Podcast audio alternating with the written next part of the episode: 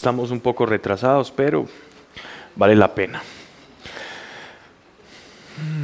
Vamos entonces hoy a, dar como, no por terminado, porque volveremos vez tras vez al libro de, de Proverbios y de Salmos, que lo utilizamos como una especie de refresco de los otros libros del Nuevo y del Antiguo Testamento.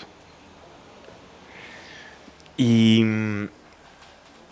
y me parece que hay tanto contenido y tanta sabiduría acá en este, en este texto que, que pasarlo por alto es,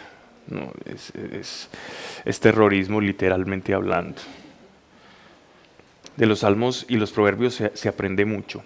Si uno rigiera su vida, diriera su vida por, por principios, solo elijamos 10 principios que están consagrados en Proverbios, si uno tuviera eso grabado en su corazón y rigiera su vida bajo esos principios, estoy seguro que los frutos serían incalculables. Y solo estoy diciendo 10. Yo conocí una persona que solamente una vez escuchó de alguien de fe, escuchó lo siguiente Dios provee. Palabras que le dijo Abraham a su hijo, a Isaac, antes de, de, sacrificarlo. Pues que todos sabemos que no lo sacrificó porque su fe fue puesta a prueba. Su fe no fue puesta a prueba para Dios. A Dios no hay que probarle nada porque Dios conoce el desenlace de todo. Su fe fue, fue probada para Él mismo. Esa fue la prueba de fe. Todos en algún momento pasamos por una prueba de fe similar, una, prueba en la que nos toque sacrificar a nuestro Isaac. ¿Y qué es un Isaac? Es un ídolo. Y un ídolo puede ser un hijo, la pareja, un trabajo, un statu quo, algo que, que yo no quiera perder, algo que esté por encima de Dios. Eso es un ídolo. Y algo bueno puede ser un ídolo. No necesariamente el amor al dinero es un ídolo, es uno de tantos. Algo bueno, un afecto puede ser un ídolo. Sin embargo, deja de serlo cuando Dios está por encima de aquello con lo cual yo tengo ese apego. Cuando Dios está por encima de eso, ya no existe la idolatría porque todo está por debajo de Dios, entonces la idolatría ya no está en el corazón y eso fue lo que Dios derrumbó en el, en el corazón de Abraham. Para ya que fuera un hombre completamente maduro en la fe, derrumbó el ídolo que era el afecto a su hijo y, y probó su fe, pero lo probó para él, o sea, para Abraham. Y conocí a esta persona que solo escuchó una vez a alguien de fe decir, Dios provee, y sin conocer todos los principios que hay consagrados en la escritura, decidió vivir su vida bajo el amparo de esa palabra, Dios provee. Y era bastante interesante observar la vida de este personaje porque se le ocurrían las cosas más disparatadas salir corriendo a otra ciudad, después que salir a otro país, después que no, que tengo que ir a este otro lugar. Y siempre salía sin provisión, sin capacidad, incluso sin visa, la conseguía, le llegaba. E iba a estudiar una cosa y le salía trabajo allá. Decía, siempre, ¿y cómo estás? No, tranquilo, Dios provee. Dios provee. Y, solo se sabía eso. Y se lo creyó.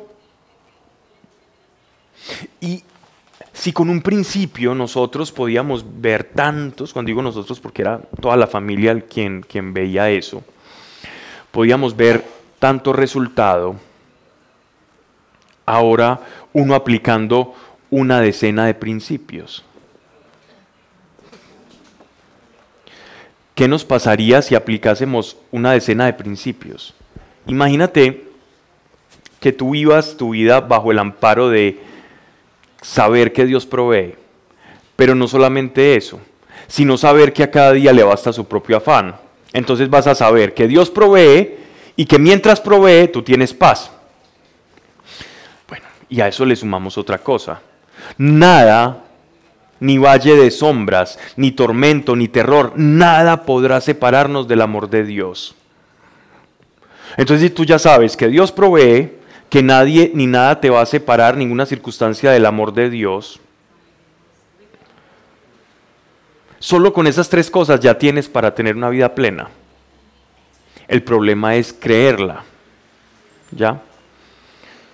Porque no se ve. La prudencia de Dios se ve en la experiencia, en la práctica. En la medida en que la practicamos y la experimentamos, vas a saber, ay Dios, ¿verdad que tú sí provees? Yo confío en que provee y cuando llega la provisión tú dices, Señor Dios, tú provees.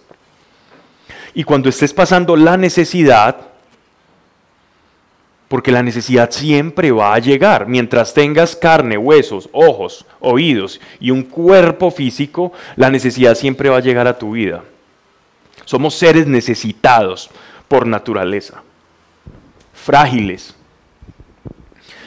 Para que algo sea frágil, para uno decir de algo, de, de una cosa o de una persona que es frágil, es cuanto más necesite para subsistir. La fragilidad es la no capacidad o la incapacidad de depender de nosotros mismos. La vulnerabilidad y la fragilidad es la necesidad de depender de. Pero en el cristiano, la fortaleza está en la dependencia de aquel que no tiene nada para depender de, que, se, que, que él mismo se basta en sí, que es Dios.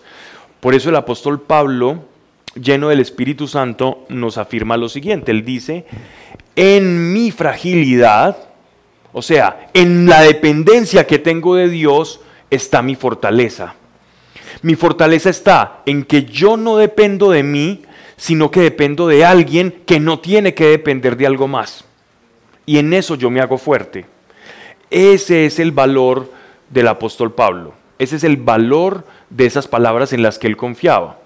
Entonces, vamos a tener necesidad, sí, en cuanto somos frágiles. Pero aquel que es frágil y sabe que algo más grande lo sostiene, va a ser fuerte.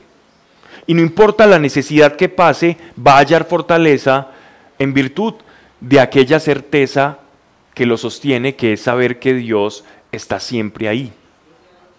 Y ese debe ser nuestra, nuestra forma de caminar. Problemas, problemas todos los que quieran, todos. Problemas con la pareja, problemas con los hijos, problemas con la economía, problemas con la situación política del país, problemas logísticos en el trabajo, problemas con tus suegros, problemas con la suegra, problemas con tus amigos, problemas con las personas de la iglesia. Estamos supeditados a eso porque somos frágiles y necesitados. Pero si tú logras hacer que Dios sea el eje, el centro de gravedad de tu vida, vas a poder decir, en mi debilidad no me voy a excusar, en mi debilidad no me voy a hacer más débil, sino que en mi debilidad me voy a fortalecer. ¿Cómo? Dependencia de Dios. Ahí está la fortaleza del creyente, cuanto más dependen de Dios. Miren que ciertamente cuando nuestro Señor envía a sus, a sus discípulos, ya vamos a orar, simplemente esto es un preámbulo a la oración. Es la salutación. El, el, el, principio eh, por el cual nuestro Señor de autoridad les dice a sus, a sus discípulos, salgan y, expulsen demonios en mi nombre y sanen personas. Se van de dos en dos y ustedes van a ir por cada ciudad, por cada población, a, contarle a las personas que el reino de Dios se está acercando, que el reino de Dios ha llegado.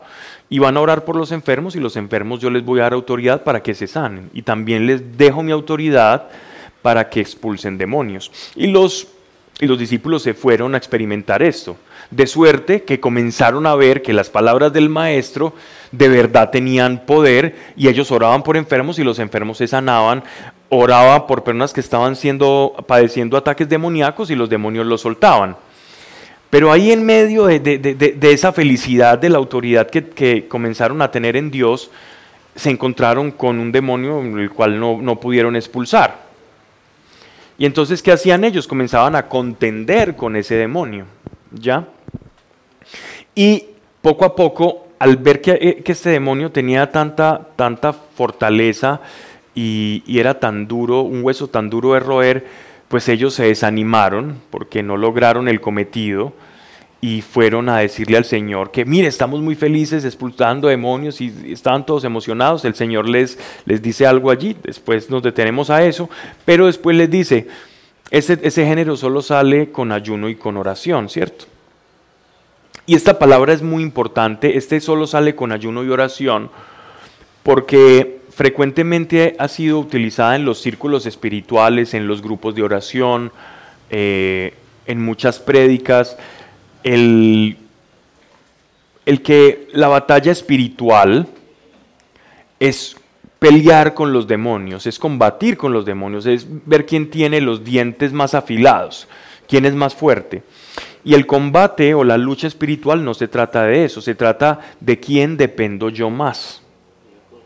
Entonces este ayuno y oración lo que en realidad significa es eh, el Señor les estaba diciendo el abandono a la providencia, la dependencia por completo de Dios, que ellos no tenían. Ellos, ellos estaban amparados en el poder que Dios les había, que a través de Jesús les había dado, pero se les había olvidado que todo eso no era porque tenían un poder especial, sino que en realidad la actitud para manejar ese poder que el Señor nos da es la actitud de la dependencia.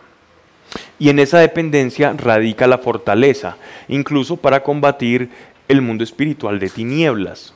Entre más dependiente seas en el mundo espiritual, vas a ser más fuerte. Miren que el mundo espiritual funciona con leyes muy diferentes a cómo opera el mundo natural. En el mundo natural, el más fuerte es el que el que hace más ejercicio, el que intimida más, el que expresa más eh, su fortaleza, bien sea física, mental o en el rango en el que quiera combatir. Pero en el mundo espiritual, la fuerza es la dependencia. Entre más dependamos de nuestro Señor, entre más dependamos de Él, viene una fuerza espiritual. Entonces, esa entrega, esa entrega a la cual nos dice el apóstol Pablo, entre más frágil soy, entre más dependiente, más encuentro que soy fuerte, es precisamente la forma en la que nos debemos desenvolver en el mundo espiritual. Es la dependencia de Dios.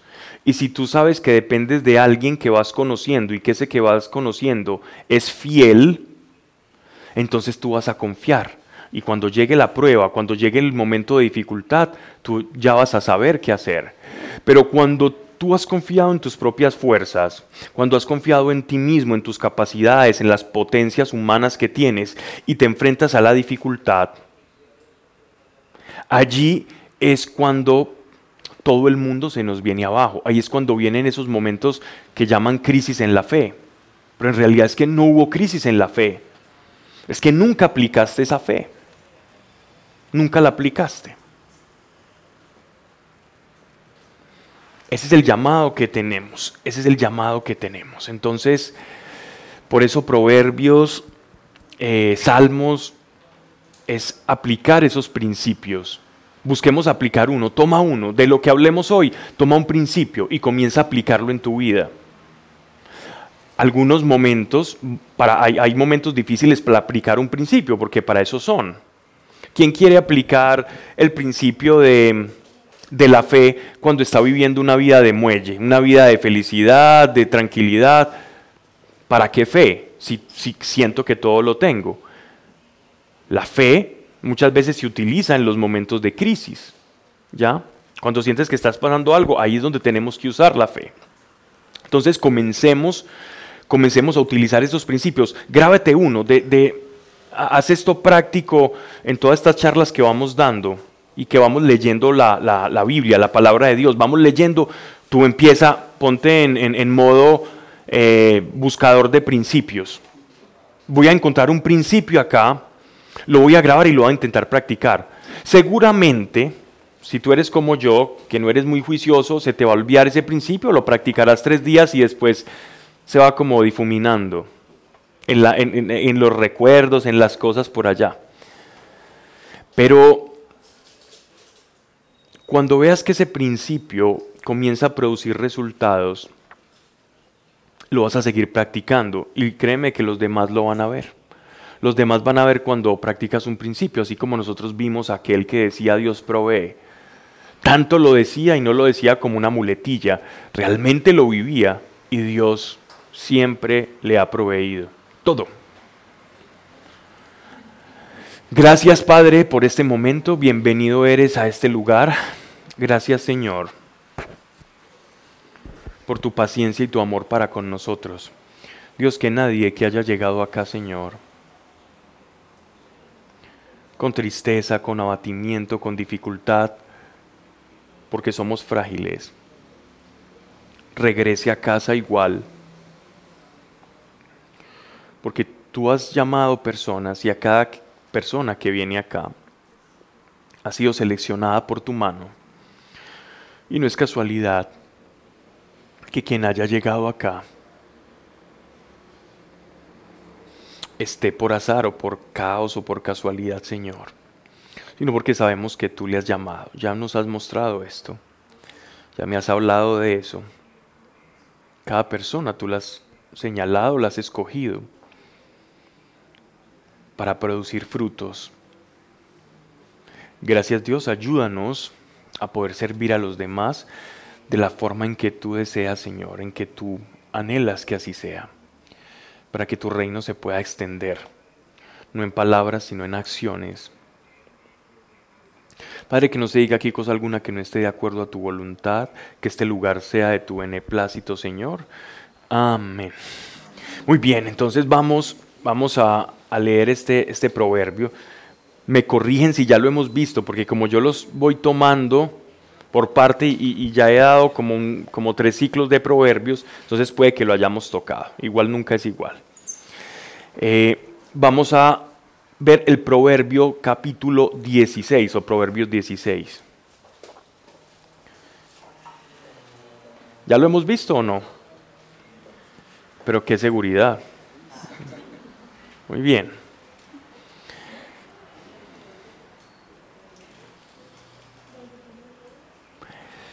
Y esto, esto viene muy afín, esto viene muy afín a lo que nosotros hemos venido enseñando todo este tiempo. Del hombre es, versículo 1, del hombre es, Proverbios capítulo 16, versos del 1 al 33, verso 1, del hombre es preparar la mente, pero Dios quien da la respuesta de la lengua. Por favor, otra traducción. Y es Dios quien dice. Muy bien. Muy bien. Eh, otra. Muy bien. Es una, es, una, una, expresión que nos va a ayudar. Ambas traducciones, la, la tuya, Joana, sí que más, nos, matiza demasiado la, eh, como, como el entender esta expresión. Pero vamos a ir, voy a utilizar el término mente. ¿Listo? Me gustaría saber si de las que hemos leído hay otra diferente.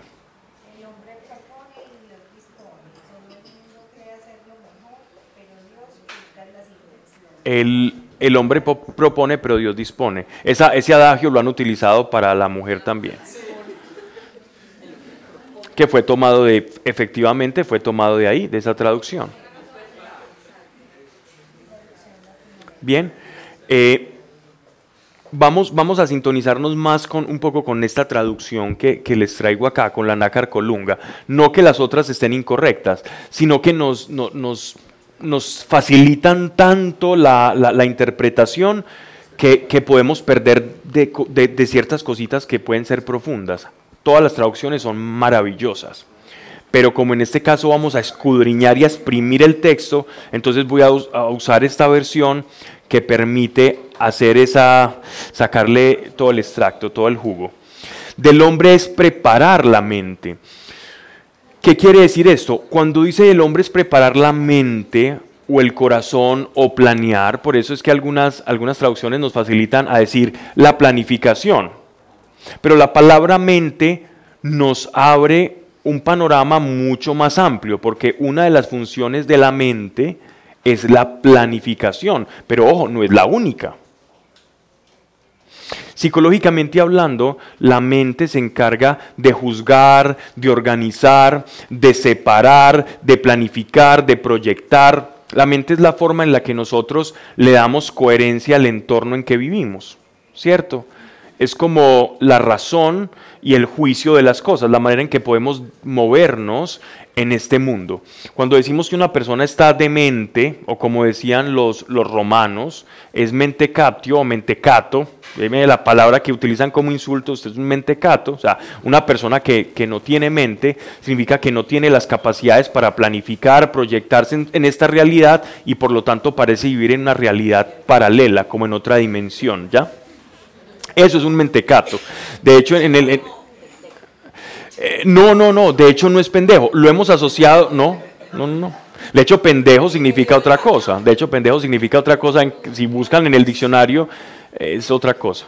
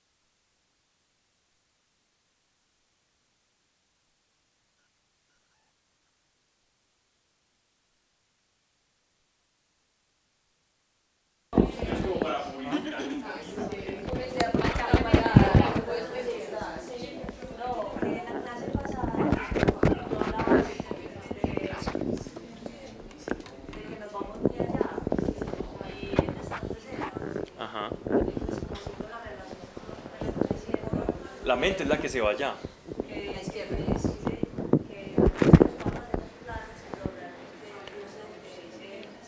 Ajá.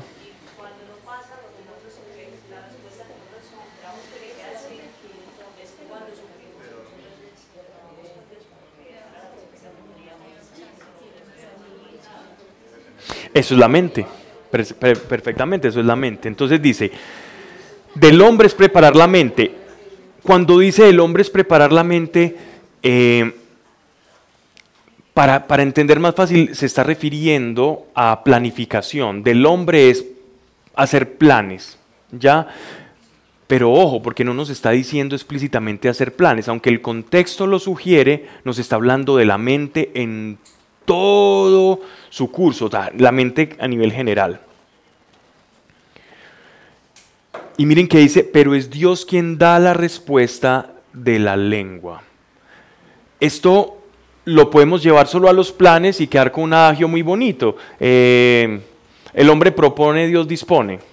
Maravilloso. Pero hay algo más profundo acá. Y es que se está refiriendo también a la intimidad con Dios, al momento de oración.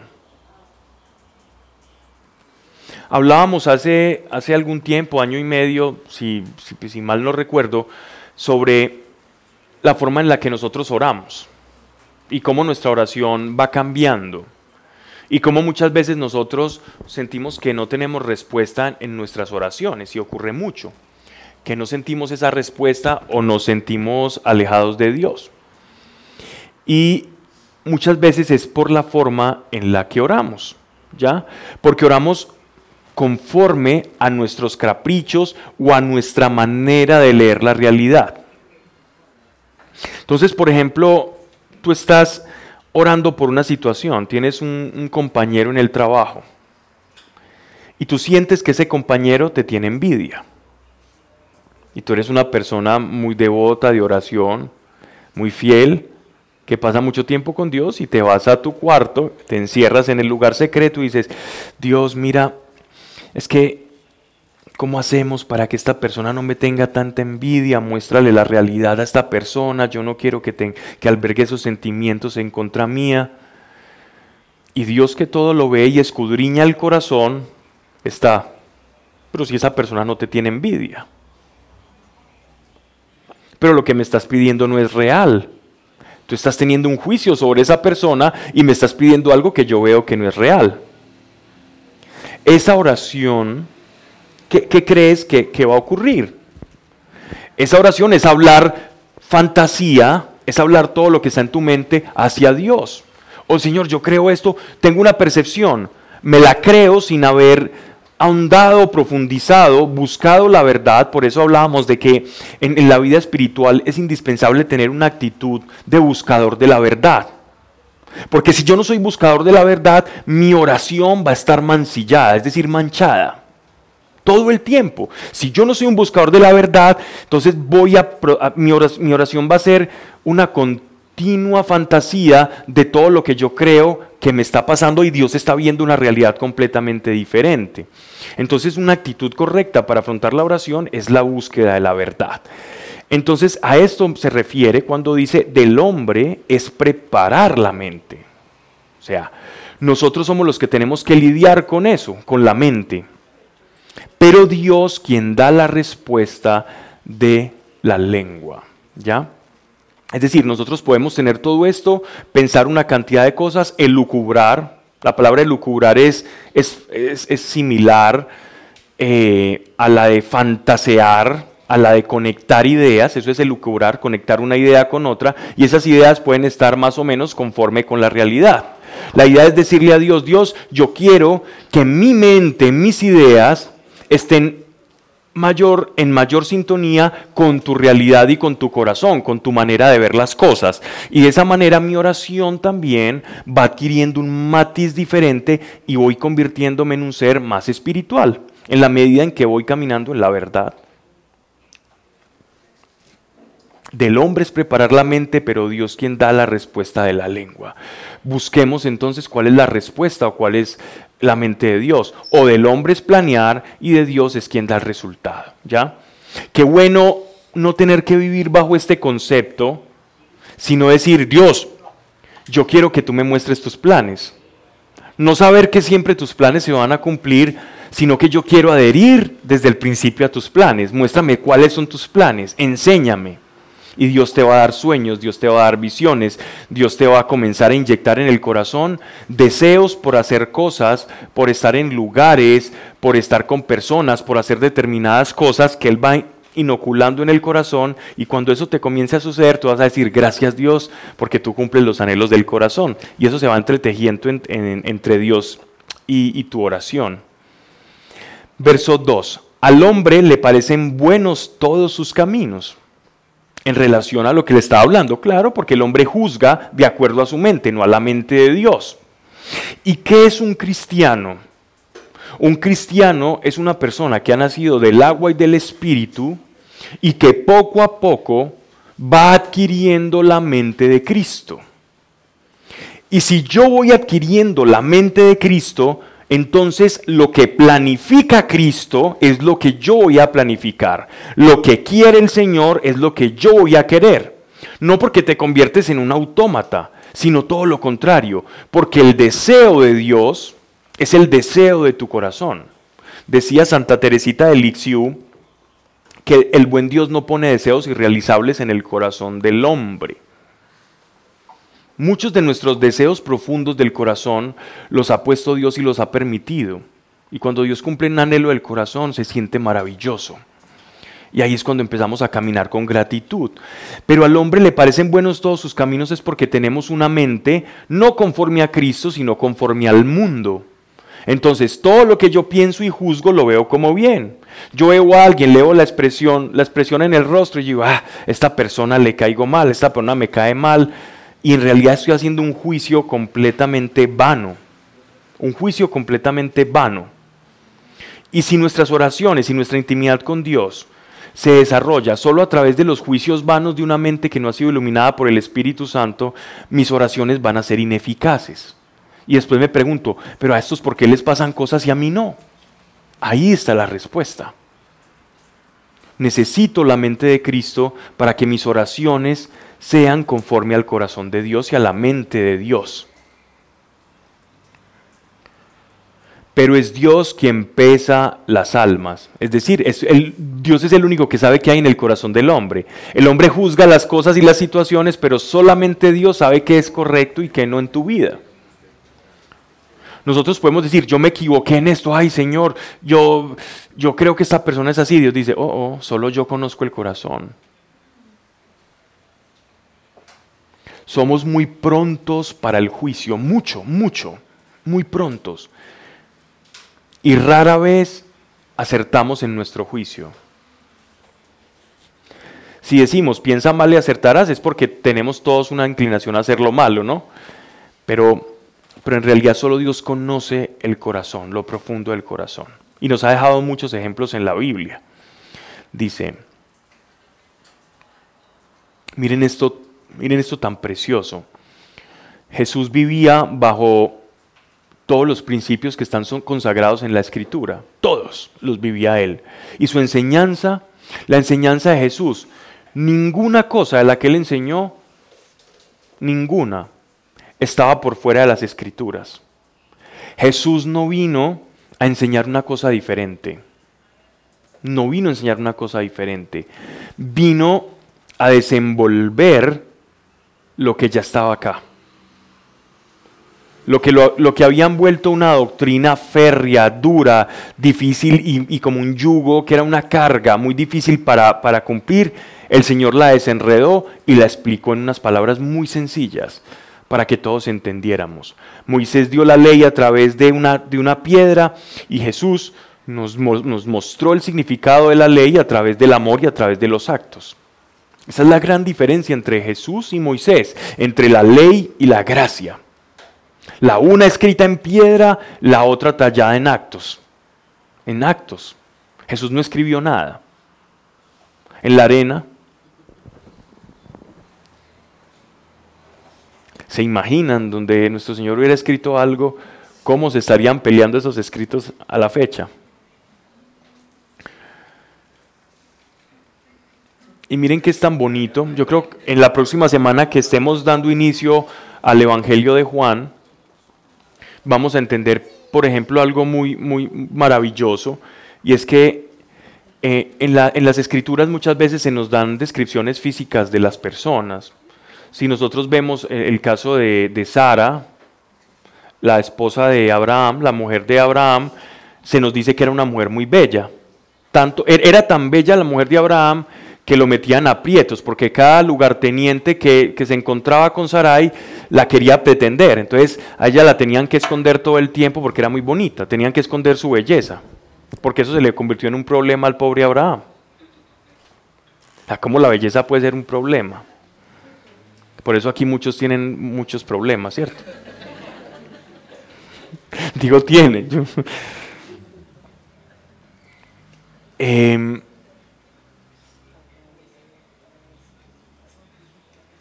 no sé por qué iba a, lo, que estaba diciendo.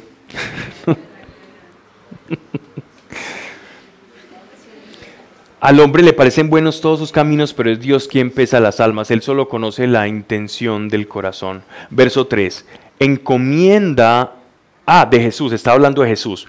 En, que en el Evangelio de Juan él, no vemos que describen la realidad de cómo, cómo, eran las personas. Del rey David se dice que era de, pelo rubio y que, y que era muy agraciado. Era más pequeño que sus hermanos, pero que era muy agraciado a la vista. El rey David dice que era un hombre bien parecido. De Saúl también se dice que era un hombre muy bien parecido, incluso más que el rey David. El rey Saúl. Se dice, dice la escritura que el rey, que el rey Saúl era muy bien parecido. Eh, y se habla así, se habla, se habla mucho en, las escrituras de, a veces de las descripciones físicas de algunos de los, de los grandes avatares de la fe. Sin embargo, nótese que de Jesús no se dice nada respecto a su apariencia física.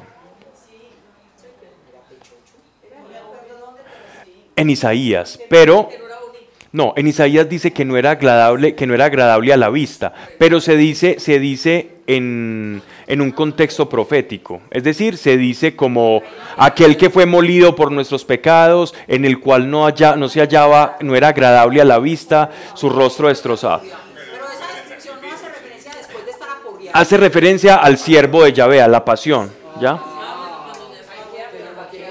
Pero en los evangelios, en ninguno de los evangelios, hace referencia a su, a su tez física, a su apariencia. No. ¿Saben por qué? Pero eso tiene un significado, porque, porque si nos describieran cómo era, era muy fácil dibujarlo y los cuadros. No, no se dice que tenía barba, se asume que tenía barba porque los hombres en esa época, si, si se afeitaban, era, era, era, era problemático, era símbolo de pecado. Decía un padre de la iglesia en el siglo, en el siglo IV que la barba es al hombre como la melena al león. Vaya, motile un león a ver cómo queda.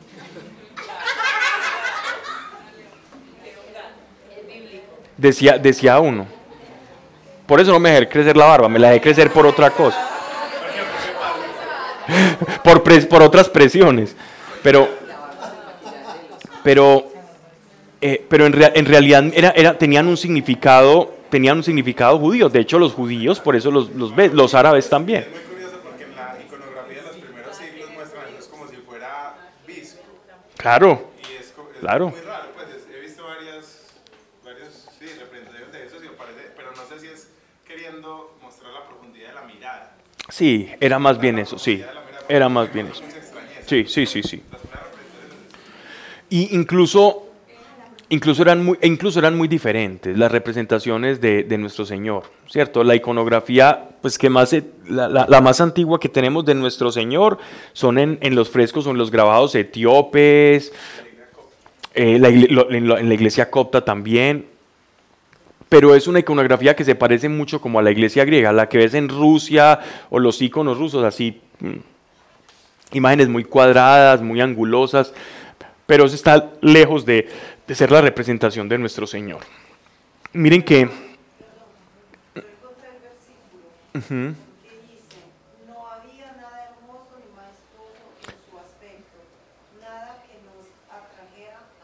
Sí, ese es Isaías, ese es el al que yo me estaba refiriendo. Ese pasaje se está refiriendo al siervo de Dios. Eh, la profecía que tuvo Isaías de la pasión de nuestro Señor. O sea, mostrando el nivel de desfiguración que tuvo Cristo en su pasión. Se estaba refiriendo al siervo doliente. Si lees más adelante en alguno de los, de los títulos, si es una Biblia con deuterocanónicos, va a decir poema o cántico del siervo de Yahvé. Ahí en esa, en esa traducción. Entonces muchas personas han interpretado ese pasaje de Isaías como que Jesús eh, en, su apariencia era, era, no era, era muy brusco, no era agradable a la vista. Pero en el contexto de Isaías se está refiriendo a, a, su pasión. Es decir, que cuando lo vieron a Jesús, según los, algunos historiadores romanos, hay uno que se llama Paterculus Baleus, que, que presenciaron la muerte del Señor, que han intentado desprestigiar esos textos, habla sobre cómo el rostro del Señor era una masa, un amasijo de carne y sangre después de la flagelación, era irreconocible. Y ese pasaje de Isaías tiene eh, sintonía o congruencia con eso. Ya, pero entonces, ¿qué pasa con la apariencia? ¿Qué pasa con la apariencia de nuestro Señor? Eh, tiene estrecha relación ese silencio de la apariencia en los evangelios, a los que compartieron con el Señor, ese silencio tiene que ver con el mensaje, para que el mensaje del siervo y del Señor no se quedara en su apariencia y trascendiera. Porque miren lo que Dios le dice a Moisés, no harán de mí ni talla, ni forma, ni algo que me represente, ¿ya? Ni cosa del cielo, ni por debajo de la tierra. ¿Por qué le dice, por qué le dice eso? Porque les acababa de dar al pueblo de Israel, les, les acababa de dar su nombre. ¿Y cuál era su nombre? Yo soy el que seré el tetragramatón, el yo soy el que soy que le dijo a Moisés, ¿cómo te, llamar, ¿cómo te llamo delante de mi pueblo? Y Dios le dice, yo soy el que soy, te ha enviado. Ese yo soy el que soy es muy difícil de representar. Entonces los judíos lo representaban en cuatro consonantes, porque en el idioma hebreo no existen vocales, entonces están las cuatro consonantes. ¿Ya?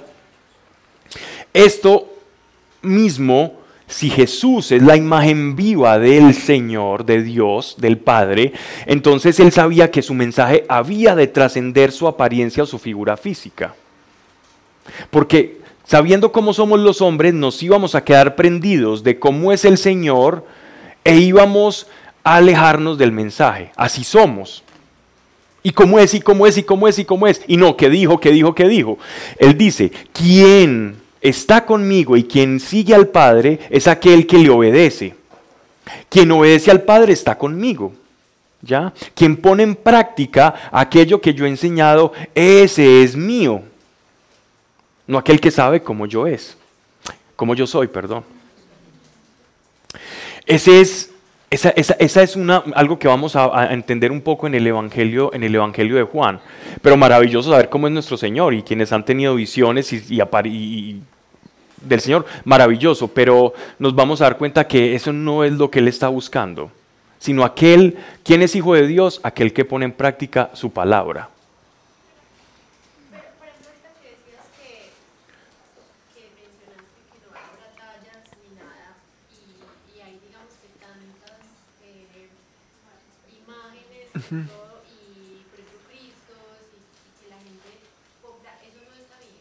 No, no, no es que no, eh, es, no está mal. ¿Qué pasa? Eh, Dios fue muy claro, porque en el, en el Antiguo Testamento, eh, de hecho, existía algo que se llamaba en la cultura cananea, sumeria, babilónica, de los hititas, egipcia, mm, a ver, sigo buscando, asiria, toda esa parte del, fértil creciente, todo lo que es Mesopotamia, también todo lo que es eh, eh, eh, como el, ingreso hacia Europa, lo que ahora es Turquía o Anatolia, y lo que es el sur de Israel, que es Egipto, toda esa parte, y los griegos también, por supuesto, conferían poderes especiales a las estatuas de las deidades. A estas estatuas de las deidades se les llamaba los dioses familiares. Entonces cada familia tenía una estatuilla, una estatuilla que representaba al Dios al que el Padre le ofrecía culto y el que los ancestros, y eso lo guardaban como un tesoro, ¿ya? Y mire, por ejemplo, que en Génesis, en el libro de Génesis, eh, Sara llevaba unos dioses familiares. Cuando leamos el libro de Génesis lo vamos a ver. Unos dioses familiares y Dios le muestra que eso estaba interponiéndose, porque eso era, no, era buen, no era sano para él, porque él, les estaba empezando a revelar que él era Dios y que todos esos dioses eran falsos, y esos dioses había que eliminarlos. Entonces, en, en el Sinaí, Dios se revela como un Dios trascendente, y la trascendencia no puede ser confundida con la materialidad. La trascendencia está por encima de lo material. No quiero ponerme aquí filosófico, pero más o menos era como la idea de, la expresión de ellos. Entonces mire que lo primero que ellos hicieron cuando Moisés se retiró fue hacerse un becerro, una cosa material. Y Dios les estaba revelando que él no tenía relación a una estatua, que él estaba por encima de eso, ¿ya? Y él estaba creando una conciencia de un Dios trascendente que trascendía la materia, el tiempo y todo lo humano al cual teníamos acceso a eso trascendente y poco a poco él se va revelando, pero tenía que cortar de raíz esa mentalidad arcaica de asociar a Dios a un elemento material. ¿Cierto? Como a ese fetichismo espiritual. ¿Qué pasa? Ya en la actualidad, tener una representación, yo tengo un icono, una iconografía de la iglesia ortodoxa que me regalaron y lo tengo ahí en mi casa muy bonita, y una cruz también, y muchas cosas. Pero ¿qué pasa con eso? Para mí no representa. Si, si, si se la entrego a alguien o me dice alguien, me dice, está muy bonita, se la regalo. Pero me parece maravillosa mientras la tengo. Sí, porque para mí la relación con Dios es con ese Dios trascendente. Y lo material no me opaca o no hago fetichismo de lo material como si Dios estuviera ahí. Eso está incluso en el catecismo de la Iglesia Católica, donde, donde hablan de, de la adoración versus la veneración. La veneración es algo que me da recordación o me hace imitar o, imitar las virtudes de algo. La, la idolatría o la adoración es cuando yo comienzo a atribuirle a ese objeto como tal las facultades de la deidad o las facultades de Dios. Ahí sí hay un problema. Ahí sí hay un problema. Personas que no son capaces de salir y las conozco de la casa sin, un, sin un, una estampa, sin un artefacto, y, si les falta, entonces sienten que ese día les va, a, pasar algo, ese día van a pasar por debajo de una escalera, van a ver todos los gatos negros y se van a caer en alta mar, ese, día el avión va a fallar. Ahí hay un problema y una crisis de fe y no comprender el Dios trascendente. Entonces, eh, nosotros en contexto podemos poner la magnitud de esto, ¿vale? Entonces, no es que esté mal, es el lugar que ocupa en mi corazón un elemento. Si ese elemento supera a Dios, estoy mal en mi fe, porque le estoy atribuyendo a un elemento las facultades que solo un ser trascendente puede tener. ¿Podemos bendecir objetos? Sí, pero tenemos que saber de dónde viene la bendición. ¿Podemos bendecir lugares, casas? Sí. Cuando decimos la paz sea en esta casa, esa, esa, es una bendición, es la bendición que el Señor nos llegó. Él dijo, ustedes llegarán a un lugar, se quitarán las sandalias y donde quiera que ustedes pisen, allí declararán la paz. ¿Qué es la paz? Que Dios ha llegado a ese territorio. Y donde quiera que ustedes lo rechacen, ustedes sacudirán el polvo de las sandalias y el mensaje que ellos rechazaron los juzgará. O sea, no recibieron la paz, no decidieron estar con Dios, que esa es la paz, es que Dios esté en un lugar. Y que Dios esté en un lugar, esa es la mayor bendición. Bien. Ok. Encomienda a Dios todos tus afanes y se te lograrán tus pensamientos. Encomienda a Dios todos tus afanes y, y, se te lograrán tus pensamientos. Esta expresión obviamente va entrelazada, está estrechamente ligada con el verso 1. Del hombre es preparar la mente, ¿ya? Pero si yo tengo una mente y unos afanes incorrectos y se los entrego a Dios, ¿qué creen que va a ser Dios? Obviamente no. Si a mí David, mi hijo, me dice, papá, dame, eh, yo, yo, quiero en estos momentos que me des un, lanzallamas, yo le voy a decir no, Y puede ser un deseo del corazón porque vio en una tira cómica alguien con un lanzallamas haciendo algo, o en estos días me dijo que quería eh, una manguera de bombero de esas grandes, pero qué grande, mío, grande, no una cosa pequeña, quiero una grande para apagar incendios.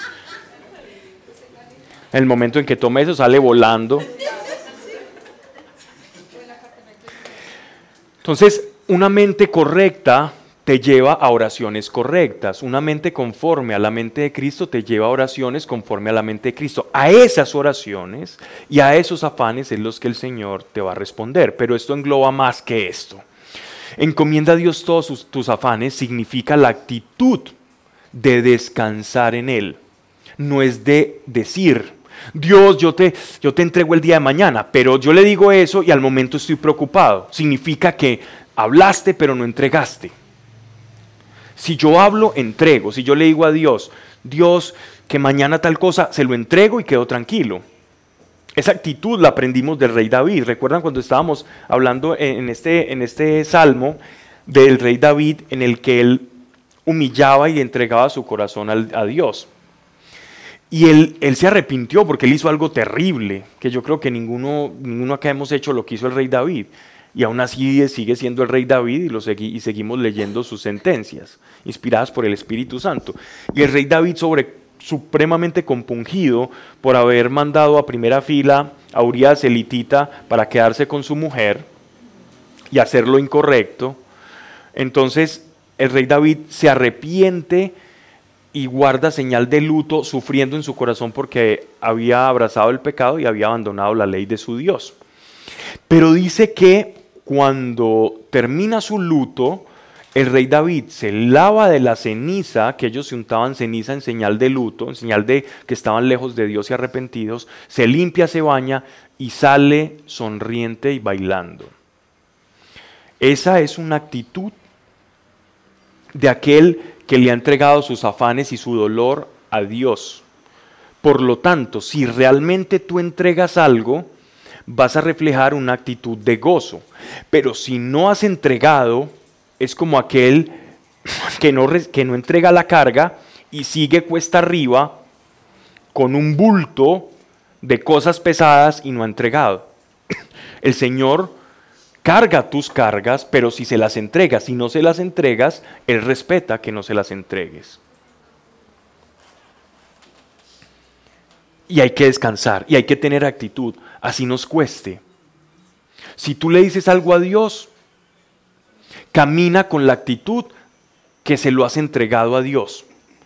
Así no te, así no lo sientas, camina con la actitud que no se lo has entregado. Pero ¿cómo Pablo me estás diciendo entonces que esté forzando, esté forzando algo que yo no siento? Sí, estoy diciendo eso. Tienes que forzar algo que no estás sintiendo. Y forzando algo que no estás sintiendo vas a encontrar que estás teniendo fe. Porque la fe no se basa en sentir, no se basa en sensaciones o en sentimientos. La fe es una certeza. La fe opera en la mente. Y primero opera en la mente y después opera en el corazón. Y cuando tu mente, cuando tu fe, primero alcanzando tu mente, toca a tu corazón, se te vuelve en una certeza, se te vuelve en una tranquilidad. Primero la fe pasa por la mente, después la fe echa raíz en el corazón. Lo que estoy queriendo decir es que primero la, la fe es algo que ocurre en el ámbito de la mente, es algo, es una expectativa que no necesariamente tienes que sentir. Pero va a llegar un momento en que teniendo esa expectativa, en tanto la sostengas, va a bajar al corazón y cuando baje al corazón esa fe es una fe perfecta. Es una fe que va a producir resultado. La fe que se queda solo en la mente es una proyección mental. La fe que empezando en la mente baja al corazón y echa raíces es una fe sólida, es una fe que va a producir esto que estamos hablando. Encomienda a Dios todos tus afanes y se te lograrán todos tus pensamientos. Verso 4. Todo lo ha hecho Dios para sus fines, aún al impío para el día malo. Eso quiere decir que nada se escapa del control de Dios. Nada se escapa del control de Dios. Dios no es un titiritero cósmico. Dios no está moviendo los hilos, los hilos de todo pero Dios tiene control de todo, que es muy diferente. Dios no nos lleva al pecado, lo cual no quiere decir que no tiene control de la situación. Él es soberano de todas las situaciones. Verso 5. Este texto del verso 4 tiene que ver con la soberanía de Dios, pero no quiero extenderme mucho allí porque sé que es un tema que vamos a tratar mucho. En el Evangelio de Juan también lo trataremos en algunos pasajes que tienen que ver con la soberanía de Dios y sé que allí se van a suscitar muchas preguntas. La soberanía de Dios versus la gracia de Dios, la soberanía de Dios versus el libre albedrío y, y sé que si toco ese vals, aquí nos quedamos mucho rato. Arminianismo. Esa es la lucha entre Arminio y Calvino, sí. Claro que Calvino vino muchos siglos después. Verso 5. Aborrece Dios al de altivo corazón. Pronto o tarde no quedará sin castigo. Hay cosas que a Dios no le gustan, sí, por eso es persona. Dios es persona. Por eso se habla de... Eh, persona no significa que es un, un humano, persona es que es una entidad consciente de sí mismo. Eso es persona, que tiene facultades racionales. Una persona es un ser consciente de sí mismo con facultades racionales. Dios está por encima de todo eso, pero tiene cosas que agrada y desagrada, en tanto que es persona dice que aborrece al de altivo corazón. Es decir, él le repulsa eso. ¿Qué es la altivez de corazón? Es lo mismo que la soberbia, orgullo. ¿Qué otro adjetivo, qué otro calificativo podemos darle? Adjetivo no, otro. Prepotencia. Autosuficiencia es caminar en una mentira. Es, es una persona frágil creyéndose fuerte, es vivir engañado. La autosuficiencia no existe. Pero también, autosuficiencia también entra ahí. La autosuficiencia en realidad nadie es autosuficiente, nadie. Sí, es que yo soy autosuficiente, sí. Ni siquiera una nación es autosuficiente. Miren lo que, lo que ocurre con el fenómeno del, conflicto eh, Ucrania-Rusia, allá en Europa del Este. Miren lo que está ocurriendo allí. Nos damos cuenta de que la cadena de suministros a nivel mundial es supremamente frágil. Los grandes productores de trigo, el petróleo, todo se encarece. Sí, eso es autosuficiente. Mm. El día en que te quedes sin señales de celular, entonces autosuficiente. Dependes de otros para vestirte. Dependes de que otros hagan su trabajo para que puedas tener comida en la mesa. Somos completamente dependientes. Sí, yo pago mis cuentas. Ah, sí. Espera que haya una hiperinflación a ver si las puedes pagar. Si es que mi casa es mía, es tuya.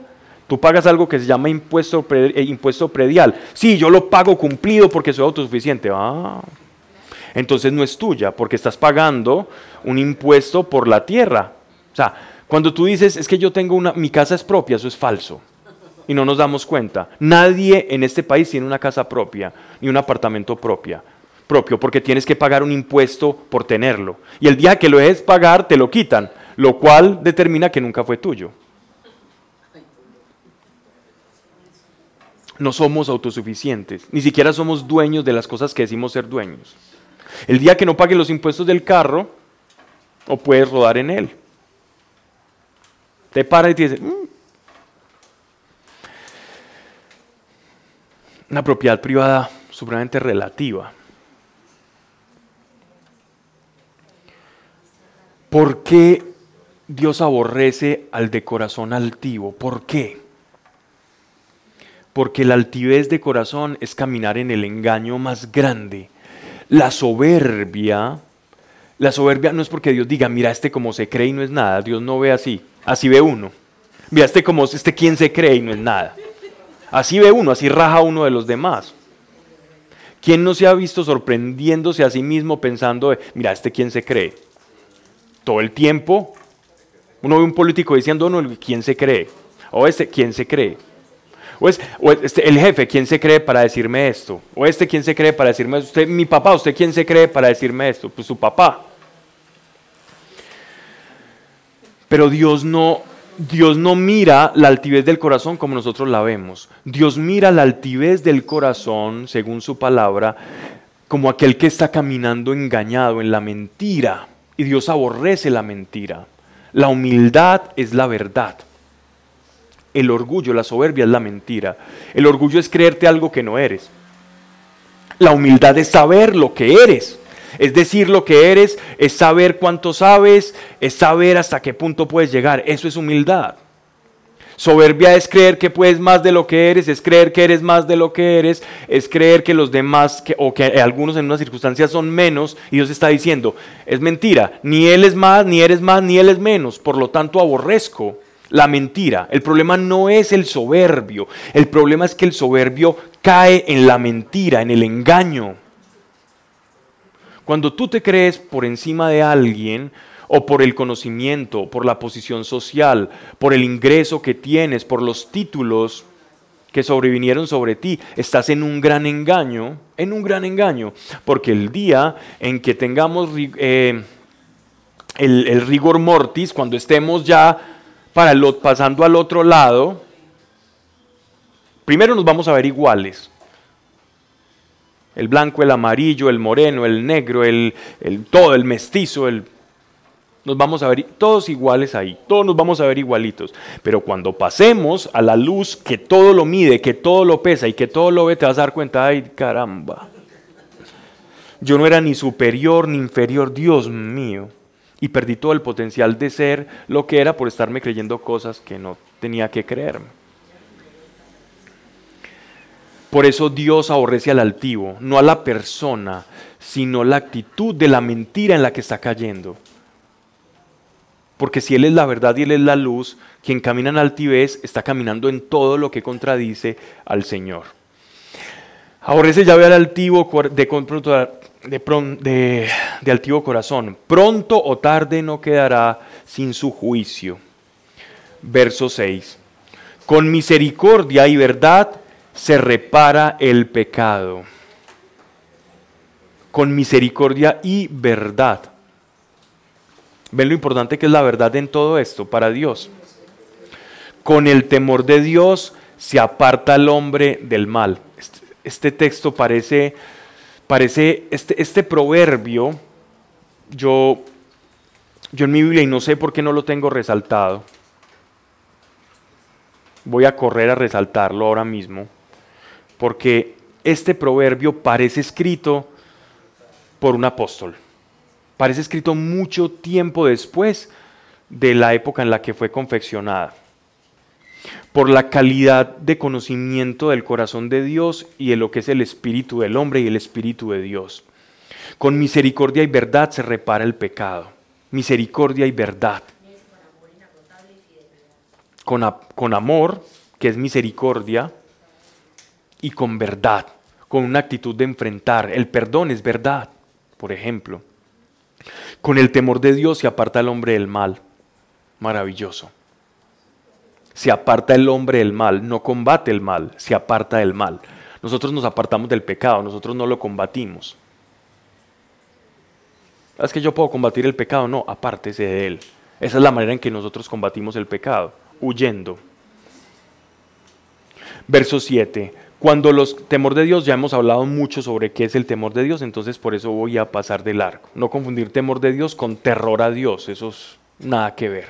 El temor de Dios no significa, Dios, qué miedo, es que yo, mis, padres me decían, qué cuidado se va al infierno, eso no es temor de Dios. Temor de Dios es, es el temor que les hablaba alguna vez de, del niño que se pierde en medio de las personas o en un supermercado o en grandes aglomeraciones, se pierde de la mano de sus papás temor a perderse de la mano del papá, es ese temor, porque sé que me va a ir mal si no estoy al lado de la fuente que me suministra mi seguridad. Cuando los caminos del hombre, verso 7, son gratos a Dios, aún los enemigos se concilian. Es decir, si estamos caminando en el propósito del Señor, es que este, este versículo es maravilloso, aún aquellos que nos reñían van a terminar moviéndose por el plan de Dios en nuestra vida. Aún estemos caminando en veneno de áspides, serpientes, culebras, alacranes o cucarachas, si estamos en el plan de Dios, aún esas cosas se van a sintonizar y se van a afilar como soldaditos al plan de Dios que tiene con tu vida. Aún tus enemigos van a terminar siendo parte del plan de Dios con tu vida y nada se va a escapar. Verso 8. Mejor es poco en justicia que muchas rentas en injusticia. Esto se aplica mucho como a, nuestra idiosincrasia aquí en, América Latina, en la que queremos ese dinero fácil, ¿no? Que en realidad no termina siendo fácil. Quien, quien va en pos de ese dinero se da cuenta de que no termina siendo fácil. Es mucho lo que tienen que sacrificar. Mucho. Y yo creo que esto no tiene mayor explicación. Mejor es poco injusticia que muchas rentas en injusticia. Dejémoslo ahí que el texto hable por sí mismo. Verso 9. Traza el corazón del hombre sus caminos, pero es Dios quien dirige sus pasos. Con eso termina la sentencia eh, como redondeando la idea de la providencia de Dios y quien camina con Dios, ¿cierto? Y quien tiene una mente renovada por Dios, que es el versículo, del, el versículo 1, del hombre es preparar la mente, pero es Dios quien da la respuesta de la lengua, se complementa y cierra como este, eh, digámoslo así, como esta idea, el versículo 9, terminando con traza el corazón del hombre sus caminos, pero Dios quien dirige sus pasos, como para redondear y terminar la idea inicial con la misma sentencia, como tratando de decirnos, eh, todo lo que está encerrado desde el versículo 1 hasta el versículo 9 es esta misma idea, o quiere o da cuenta de esta misma idea. Verso 10. Un oráculo o una profecía, no sé en sus textos si en todos, en todas las Biblias o traducciones que estamos siguiendo dice oráculo. Sentencia. sentencia, un oráculo es una sentencia, pero de Dios. Un oráculo son los labios del rey. En el juicio no se equivoca su boca. Peso justo y balanza justa son de Dios y obra suya son las pesas de la bolsa. ¿Qué quiere decir? Que la autoridad está conferida en el legislador, que en este caso se referían pues a la época davídica o de los reyes de Israel, que eran hombres que se suponía debían estar en sintonía con Dios. Entonces, el rey o, la autoridad da leyes y sentencias que deben ser cumplidas, tanto como si Dios las dijese. El apóstol Pablo se hace eco de esto en la carta a los romanos y habla, habla al respecto de, la obediencia y la sumisión a las autoridades, que el creyente debe estar sometido a las autoridades. El, creyente no es un revolucionario como se nos ha intentado eh, mezclar. Ciertas teologías sobre todo la teología de, la liberación, que se dio en un marco de, digámoslo, de, una época muy, muy dura, muy cruenta y sangrienta para, para como toda la América Latina y el Caribe, todo lo que también es el, Caribe, eh, Centroamérica, cierta parte también, donde se dieron abusos y cosas muy fuertes y muy profundas, eh, se empezó a intentar mezclar ciertas ideas políticas con la fe o con la doctrina o con la religión. Y de ahí nace una teología eh, a principios de los años 60 y de ahí se hizo más fuerte sobre todo en los 70 y la década de los 80, a lo cual ese movimiento eh, es conocido como la teología de la liberación, que tuvo mucha fuerza en Honduras, Salvador y expresamente en el país de Nicaragua. ¿ya? Y ahí toma tanta fuerza que el Estado comienza, eh, después de una revolución, la revolución sandinista, a mezclarse con la iglesia y hacer una especie de híbrido entre iglesia y Estado, pero con unas tendencias muy, muy disímiles, muy diferentes a lo que es la fe. No me voy a meter por ese, por ese tema, solo quiero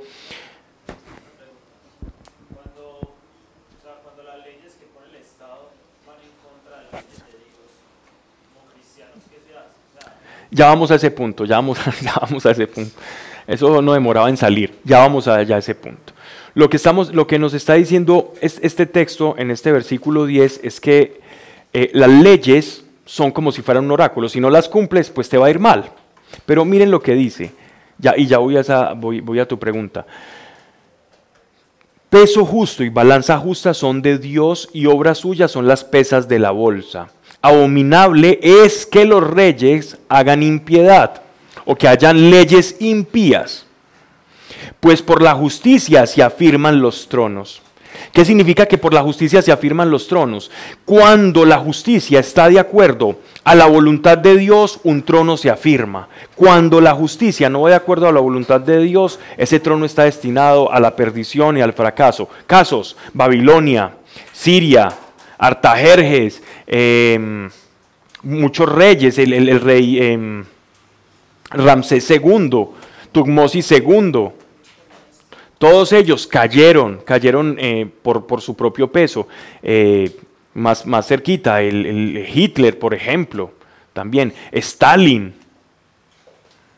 todos van cayendo, grandes imperios los Césares, el, caen y cayeron, cayeron todos cuando, de hecho, hay, textos en los que concuerdan muchos historiadores, historiadores de, de, la Roma antigua, concuerdan en algo. No la mayoría, perdón, me, excuso, la mayoría concuerdan en esto, algunos no, no, no, no le hacen mucho guiño a esto, pero concuerdan la mayoría de historiadores que la caída o decadencia del imperio romano está estrechamente vinculada a la decadencia moral del mismo imperio. Y estamos hablando de historiadores ateos, pero asumen que la degradación moral de las costumbres romanas, que cada vez iban creciendo exponencialmente, para no utilizar la palabra de la vez pasada, iba creciendo exponencialmente esa, esa, esa depravación de Roma y sus costumbres, el imperio poco a poco se iba fraccionando, dividiendo y cayendo. Y aquellos que gobernaban iban perdiendo la credibilidad poco a poco, cada vez, hasta, hasta, hasta tal punto que los vacíos de poder en Roma los iban llenando uno y después el otro y se iban quitando, se envenenaban y terminó eh, dividiéndose el imperio romano. Y esto es lo que está hablando Dios. ¿Qué pasa cuando en nuestra sociedad hay leyes que van en contravía de la ley del Espíritu o de las condiciones interiores que nosotros sabemos como creyentes y esos principios que iluminados por el Espíritu Santo nosotros sabemos que son irrevocables. Por ejemplo, un principio irrevocable es el, hecho que Dios nos creó libres, ¿ya? Y que primero está Él y que el mundo. Cuando están en contravía, nosotros no nos vamos a ir en pro de una revolución con piedras y armada. Eso no, eso lo hizo la teología de la liberación. Nosotros no, el creyente no hace eso, el creyente busca auxilio en Dios Protesta si puede protestar, se pronuncia si puede pronunciarse, pero nunca a través de la violencia. Porque eso mismo quiso hacer Pedro. Recordemos las palabras de Pedro. Cuando llegaba el cinturón, el, el, cinturón, el centurión, Malcon. Cuando llegaba a apresar a nuestro Señor, en Jesús se iba a cometer una grave injusticia. Para el hombre, se iba a cometer una gran injusticia, era que lo iban a apresar. Judas, con un beso me entregas, le dice el Señor. Y en esas, eh, Pedro, lleno de indignación y como era un hombre, un hombre protector, visceral, fuerte, ¿qué hizo? No, no, no, Señor. Inmediatamente, inmediatamente desenvaina su, su, su espada corta e intenta, e intenta batir a, los, a estos, a estos mercenarios, no, a estos, a estos que venían con el Sanedrín, a estos guardias del Sanedrín. ¿Y qué le dice nuestro Señor? Pedro, recuerda, porque esto era un adagio que se enseñaba en las sinagogas. Esto no se lo inventó Jesús. El que con hierro hiere, con hierro será herido. Ahí ese era un proverbio. Ahí nos enseñó, ahí nos enseñó que el cristiano no debe ir con la misma, pero sí podemos pronunciarnos. ¿Ya? Podemos pronunciarnos, pero no con hierro. Dime.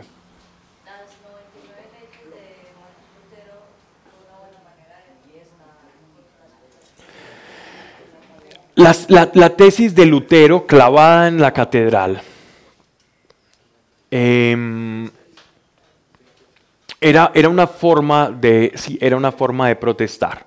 Y, Lutero, eso, esas no las creó Lutero como tal. Ya tenían más de 40 años que se estaban gestando en todas las facultades teológicas de los monasterios de Europa. Ya existían.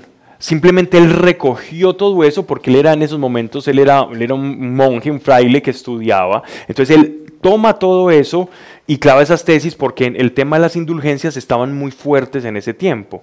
¿ya? Entonces él las clava y, pide cuenta de ellos. Lastimosamente la reacción fue muy, fue muy brusca y ya después en la contrarreforma, a través de los reyes católicos, fue que, que no digamos que se le dio la razón en todo, pero ya, ya el daño estaba hecho, ya la, la, fracción entre los que protestaron y los otros, el cisma ya se había creado, para ser más, más precisos. Bueno, por eso, eso es arena a otro costal. Bien. Dice, entonces, ¿cómo debemos actuar de nosotros? Sí, con indignación y nos debemos oponer a eso, pero va a llegar un punto en que no vamos a poder vivir en un lugar donde las leyes vayan en contra de, nuestros principios. Por ejemplo, hay lugares en los que el Estado es dueño de los hijos. Y un creyente no puede permitir que el Estado se adueñe de los hijos, porque Dios nos encargó los hijos para que los formáramos y los edificáramos en la fe, en el amor, no para que el Estado sea dueño. El Estado no puede abrogarse el, derecho a ser dueño de, un, de su nación, de su población. Eso es impensable. Y hay estados que hacen eso. Yo no, no podría vivir en un estado que haga eso. O por lo menos vivo como esa ley no la cumplo. Y si el Estado dice, ah, entonces le va a quitar el hijo, yo ya estoy preparando balsa, balserito, y me voy para, a, otro país, ¿cierto? O lucho y termino como mártir si es mi llamado, ¿no? Pero eso cada vez, si nos damos cuenta, eso está pasando. Cada vez las leyes van más en contravía a la ley de Dios. Y para nosotros como iglesia vivir como ovejas en medio de lobos cada vez es más difícil porque ya los lobos tienen más poder, los dientes más afilados y ya no estamos como tan entremezclados, ya se nos está empezando a reconocer como un problema. Ya no somos parte de la nación y la solución, sino que ya los creyentes vamos siendo como el problema para que ciertas leyes no se den. Sí, por, no por mencionar una, alguna. Eh, hay una carta muy famosa en la que hablaba una persona sobre, sobre ciertos planes para, para inducir a, la población mundial a pensar en una misma dirección. Y en esta carta, ya Gregorio dice agenda, porque en realidad lo es, es una agenda, es algo que se pone en marcha, que se proyecta y se pone en marcha. Uno de los, de los textos que más me sorprendió fue leer que uno de los grandes impedimentos para que esta agenda se cumpla son los creyentes. Son los creyentes. ¿Y cómo se elimina a los creyentes? No se elimina con fusil, se elimina destruyendo la familia. Porque allí donde se toca la familia, se destruyen los futuros creyentes. En una familia rota hay caldo de cultivo para que los hijos, que son la herencia de la familia, de la unión constitutiva de la familia, las figuras identitarias primarias, cuando eso se destruye, entonces es caldo de cultivo para que una persona se aleje de Dios. La familia es el, el núcleo, es el núcleo en el que, en que uno recibe las semillas de la fe. Dice, Abominable es que los reyes hagan impiedad, pues por la justicia se afirman los tronos. Ahí di el caso de Roma como cuando más impíos comenzaron a, volverse más moralmente degradados, el imperio romano se fue fracturando, algo en que coinciden la mayoría de los historiadores no creyentes incluso. Verso 13. Agradan al rey los labios veraces y ama al que habla rectamente. Verso 14. La cólera del rey es heraldo de la muerte. El hombre sabio lo apacigua. ¿Qué nos están diciendo? Sea sabio y sea manso, independientemente de si el rey es bueno o es malo. No se vaya en contra, no se vaya de frente. Vaya de manera astuta y de tal forma que aquel viendo tus actos pueda cambiar una opinión que tenga. Y eso ha pasado.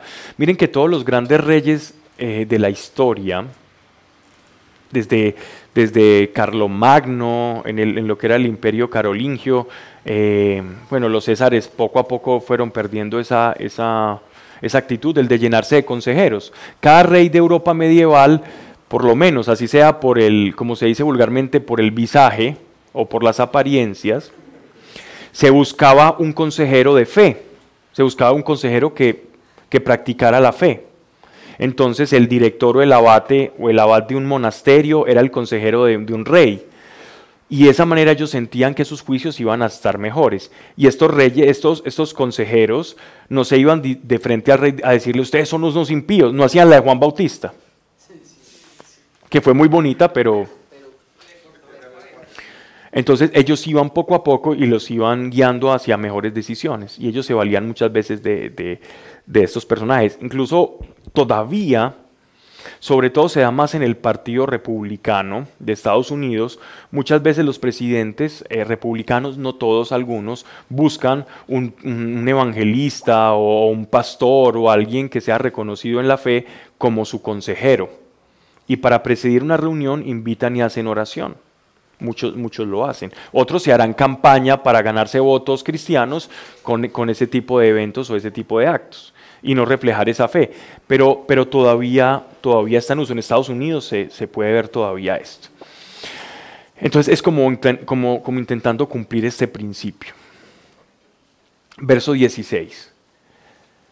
Mejor adquirir sabiduría que adquirir oro. Otra vez un, un elogio a la sabiduría. Ya sabemos que la sabiduría, lo hemos hablado aquí ampliamente.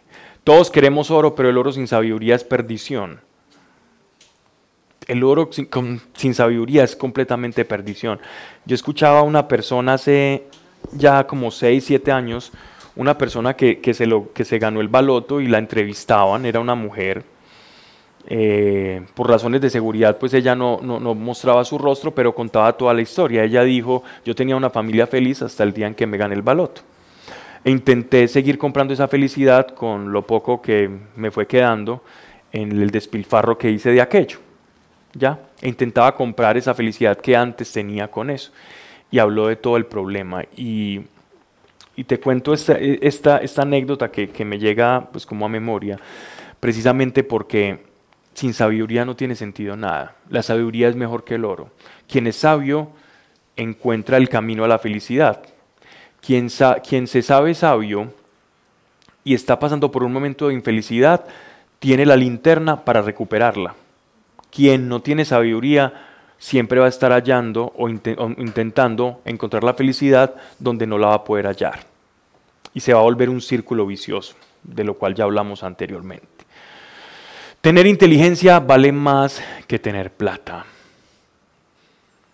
Hoy estaba viendo eh, la historia de uno de los grandes, grandes empresarios con un gran imperio económico eh, en Estados Unidos, un hombre que llegó del, huyendo de, de, la Segunda Guerra Mundial, de las persecuciones, y, ver la forma tan brillante en que, en que comenzó a hacer plata porque se casó con una mujer que, que, tenía una funeraria, pues su papá, y él vio que esos carros solamente iban a, transportar eh, cadáveres una vez por semana, tenía una flota grandísima de limusinas y solamente podrían transportar un cadáver.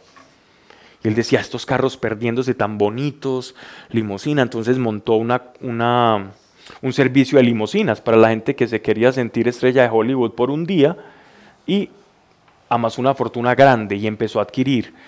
Y él, y él decía que el problema no era tener dinero, sino el, el no ver la oportunidad y terminó creando un imperio económico eh, maravilloso que, que, aún a la fecha pues eh, perdura.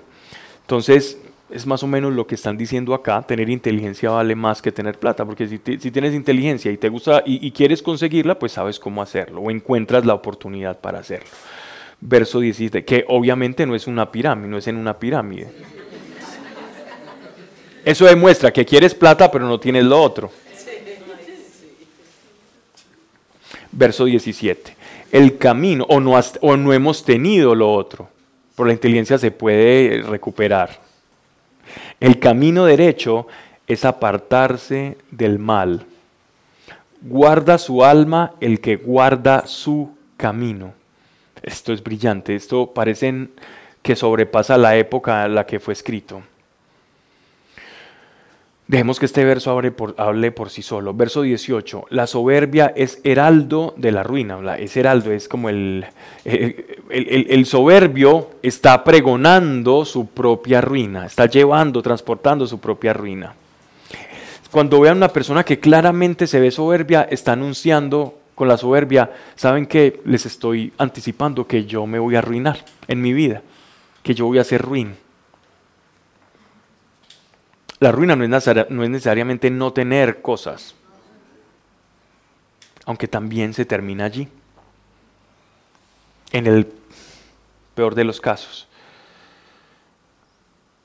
Y la altivez de corazón de la caída. Okay, ahondando en lo mismo, verso 19.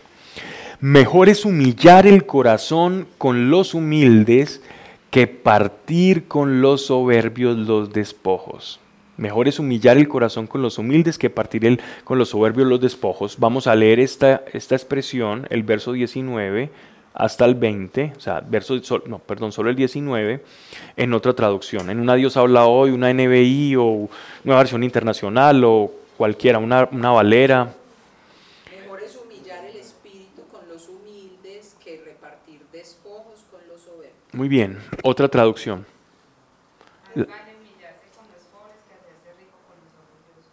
Esa es una traducción que nos facilita mucho el asunto, pero puede ser malinterpretada.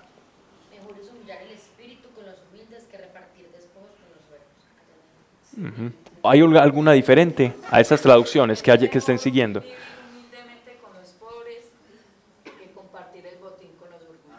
Muy buena, muy buena. ¿Esta es que NBI? nueva traducción viviente, muy buena. Muy buena, muy buena traducción porque, el, porque de pronto si leemos la, la que estaba leyendo Joana, aunque es muy buena también, pero si uno, por ejemplo, ha sido adoctrinado con entender, por ejemplo, el discurso de Jesús, el Sermón del Monte, cuando dice, bienaventurado el pobre, que eso dice la versión latinoamericana, dice, bienaventurado el pobre porque heredará el reino de los cielos, esa frase, sacada de contexto, llevó a revoluciones o a privilegiar el estado de pobreza por encima de la riqueza. Y en ningún momento la palabra de Dios dice que es mejor ser pobre que rico. Ni tampoco dice que es mejor ser rico que pobre. En ningún momento la palabra de Dios dice que el rico es malo y que el pobre es bueno. Ni tampoco dice que el hombre es malo y que la mujer es buena. Tampoco dice que el niño es bueno y que, y que cuando uno crece se vuelve malo. Todo eso son imaginarios o constructos que se nos ha vendido ideológicamente. Ni el hombre es malo por su raza, por su, por su género, por su edad. El corazón del hombre es único, tiene una tendencia a la maldad. Unos sucumben más a la maldad que otros, pero el problema está en el corazón del hombre. Es que todos los políticos son malos, no. Políticos buenos, hay políticos malos. El problema está en el corazón. Hay pobres muy soberbios y hay ricos muy humildes. ¿Qué pasa? Que la riqueza es una tentación para la altivez, para la soberbia, que te haces que, si quieres ser humilde y quieres caminar en la verdad, vas a tener un obstáculo para hacerlo. De ahí viene lo que dice nuestro Señor cuando dice, es más fácil que el rico pasare, que un camello pasare por el ojo de una aguja que un rico entre al reino de los cielos. Se está refiriendo a la tentación del dinero y a la capacidad que tiene el dinero de afectar tu corazón. ¿Ya? que es una tentación que tienes que sortear. No, no está diciendo que el rico es malo. Pero esas palabras fueron descontextualizadas para llevarnos a nosotros a privilegiar el estado de pobreza por el sobre la riqueza. Y el rey David era rico. Juan Bautista era pobre. Pero Dios no habla de la riqueza del rey David ni de la, ni de la pobreza de, de Juan Bautista. Dios habla de la riqueza del corazón del Bautista y habla de la riqueza del corazón de David. Y ahí es donde radica la sabiduría, no en el tener. Yo puedo tener con un corazón malo, puedo tener con un corazón bueno, y eso realmente hace la diferencia. La soberbia del heraldo de la ruina, la altivez del corazón de la caída. Mejor es humillar el corazón con los humildes que partir con los soberbios los despojos. Verso 20. El que pone atención a la palabra hallará el bien, y que con, y, o sea, en la palabra de Dios. Y quien confía en Dios es bienaventurado. Bienaventurado significa el que tiene buenos caminos. Un buen camino, una buena vida, el que tiene destino, propósito y camina derecho. Verso 21. El sabio de corazón es tenido por sensato y blandura de labios hace eficaz la doctrina. Es que este texto no deja de sorprenderme.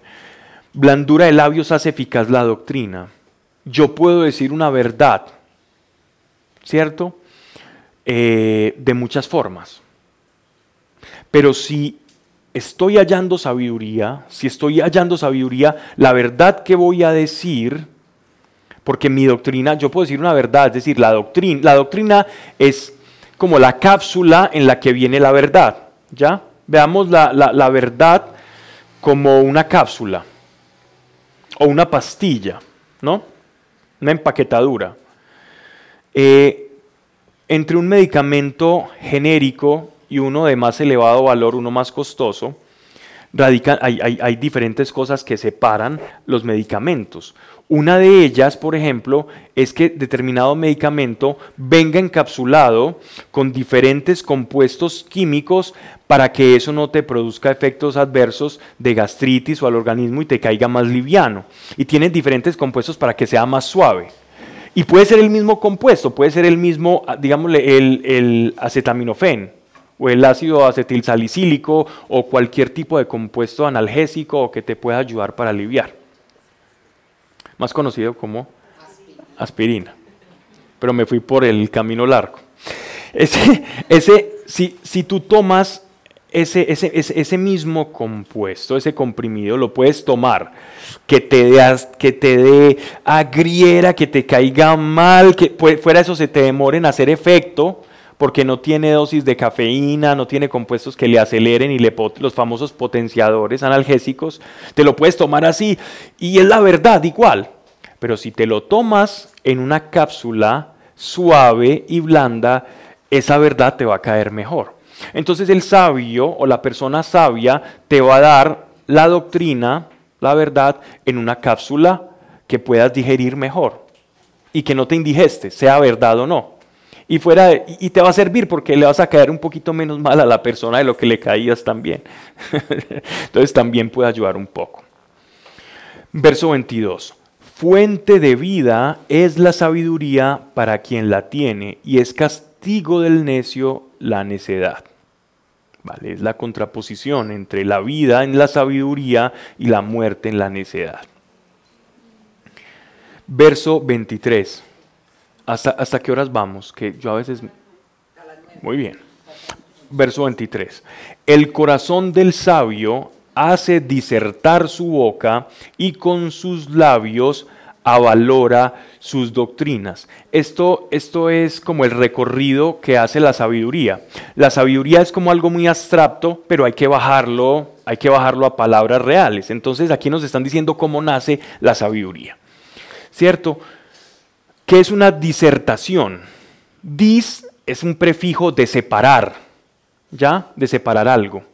Entonces, cuando yo digo, por ejemplo, la palabra, mm, una de la cual hablamos hace años, discriminar, por ejemplo. ¿Qué es discriminar? Es dis, prefijo, separo. ¿Ya? Entonces yo separo algo de otra cosa. Entonces la palabra discriminar no es mala. Ah, es que me discriminaron, sí. Venga, ¿se pueden separar los hombres aquí y las mujeres acá? Ay, profe, nos estás discriminando. Sí, los estoy separando hombres de mujeres. Vamos a discriminar entonces esta bebida que, tiene una, que es diferente en composición de esta. Ay, nos estás discriminando. Sí, porque son diferentes. Eso es discriminar. Pero utilizamos mal las palabras y las llevamos al terreno emocional. Ay, es que me estás discriminando. Sí. La iglesia discrimina, Dios discrimina. Sí, Dios discrimina. Sí, Dios discrimina. Dios separa cosas. Dios separó los cielos de las aguas, Dios separó la tierra, Dios estaba discriminando. ¿Que Dios dice que uno es más importante que otro? No, eso es otra cosa diferente a discriminar. Y miren cómo el lenguaje nos manipulan con el lenguaje, discriminar es normal. Dios separa, Dios dice, y unos los tengo para que operen milagros, y otros los tengo para que evangelicen, y otros los tengo para que cuiden, y a otros yo les doy el don de la liberalidad, de ser generosos y, les, y los proveo para que ayuden a la iglesia, para que ayuden al necesitado, y a otros los tengo. Dios está discriminando, sí, porque está separando funciones en su cuerpo. Entonces Dios discrimina, sí. ¿Vale? ¿En Dios tiene un discurso de odio? No. Dios, Dios separa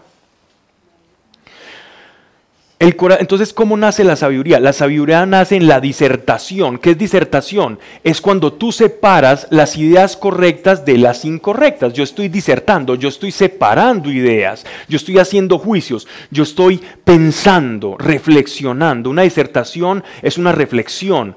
¿Y cómo se produce una disertación? Separando ideas. Esta es incorrecta, esto me produjo resultados, esto no me produjo resultados, esto es bueno, yo vi que esto trajo cosas buenas para mi vida y las voy incorporando como un sistema y ese sistema cuando ya baja de la mente a la experiencia, al corazón, dice el corazón del sabio hace disertar su boca, entonces pasa hace tránsito a la boca y se vuelven sentencias como aquel como este proverbio.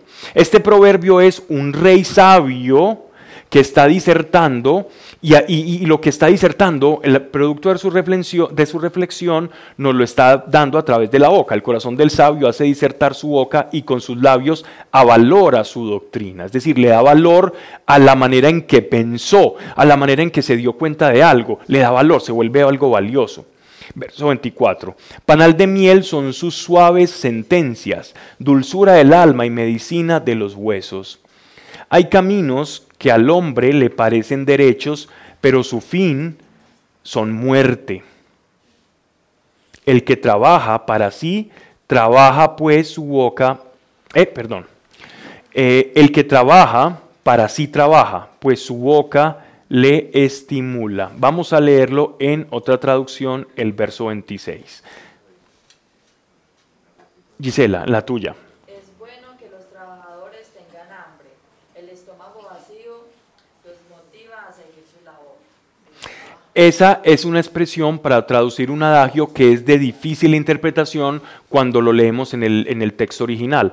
Porque como es un refrán de los semitas, entonces tenemos que buscar una traducción. Y por ejemplo en la traducción viviente, otra versión moderna que se llama La palabra de Dios para todos, nos, después de mucha investigación, nos llevan al sentido de este pasaje. ¿Mientras qué? Exacto. Esa sería como la expresión que quiere decir. El que trabaja para sí trabaja, pues su boca le estimula, que es una manera más retórica de decirlo. Pero miren que cuando uno, entie- cuando uno lee esto, pero lee esto, ya, ya esto tiene completo significado. La boca le estimula, es el hambre que tiene para trabajar. Pero mm, este adagio, si bien está como dedicado al mundo de- de- del conseguir o del labrador, el que, el del trabajador, esto tiene que ver también con una facultad que debemos tener todos en el alma, que es la sed de Dios. Nosotros no podemos perder la sed de Dios nunca. Pierde lo que quieras en esta vida, pero nunca el hambre de Dios. Es que yo tengo hambre, es que yo quiero más de Dios. Ay, bendito. Bendito, qué rico, nunca la pierdas.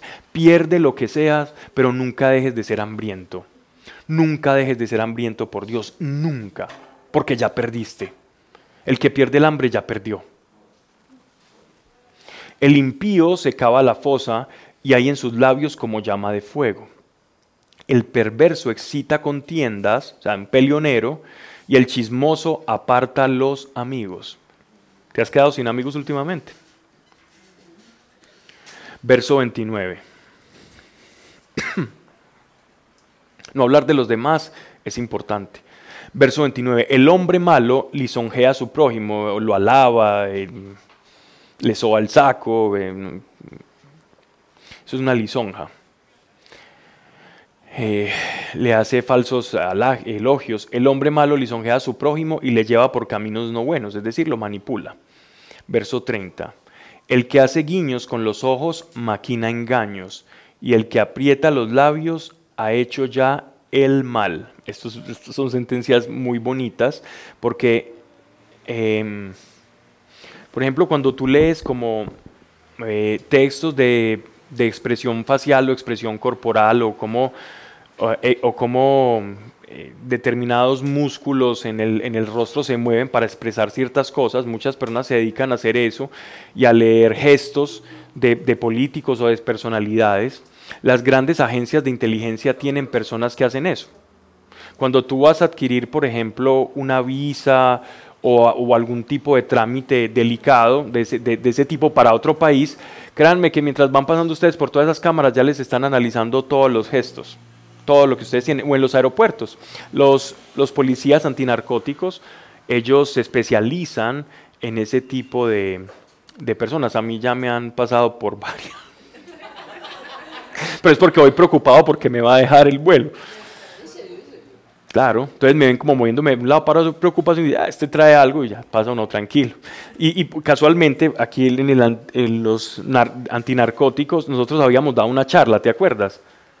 Mm, Bueno, dimos, dim- dimos una charla aquí en el, en el, José María Córdoba, fuimos a dar una, charla, estuve dándole charla a, todos los de, de antinarcóticos, a contarles el testimonio, a orar por ellos. Y, y me paran a mí, yo, oye, no, pero no te acuerdas, ay, qué pena, pero hay que cumplir el, bueno, ¿qué necesitas? Y terminamos orando, ¿cierto? Me pasaron por la maquinita y terminamos orando. Y yo llevo una Biblia y unos dulces para unos niños en México, no llevo nada más. Pero, pero, pero se dedican a, a- a leer esto. Entonces miren lo que dicen acá. El, el- el que hace guiños con los ojos, ¿qué, qué significa el guiño con los ojos en expresión facial? Significa que yo sé algo, es una señal de complicidad. Al que le estoy guiñando el ojo, significa que tú y yo sabemos algo, somos cómplices en algo, no necesariamente algo malo, pero los demás no saben, ¿ya? O sea, están hablando de la hipocresía, ¿no? Del, del mal amigo y la... No, no, no, no, no, eso significa complicidad. Puede ser para algo malo o para algo bueno. Es lenguaje corporal. Entonces, eh, pero miren qué bonito que dice, el que hace guiños con los ojos maquina engaños y el que aprieta los labios ha hecho ya el mal. Que aprieta los, es el que se degusta con esa sonrisa de, "Mm, ya lo, lo logré, ¿no? Por ahí ya las vi. Verso 31, la, o la, la- la lectura de expresión corporal ya existía desde antes. Aquí nosotros nos creemos que hemos descubierto el agua tibia, eh, toda esta psicología de la gestualidad y mentiras, ya esto existía. Todos estos sabios ya habían reflexionado todo eso, veían cómo se juntaban dos personas malas, guiñaban el ojo y decían, ajá. Verso 31, gloriosa corona es la canicie, qué bien, que ya me estaba preocupando. Gloriosa corona es la canicie.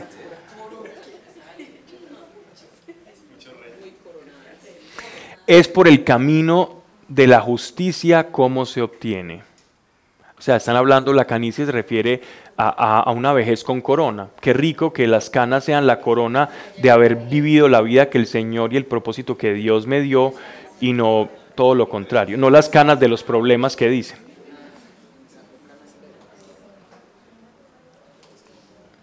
Mejor que el fuerte es el paciente.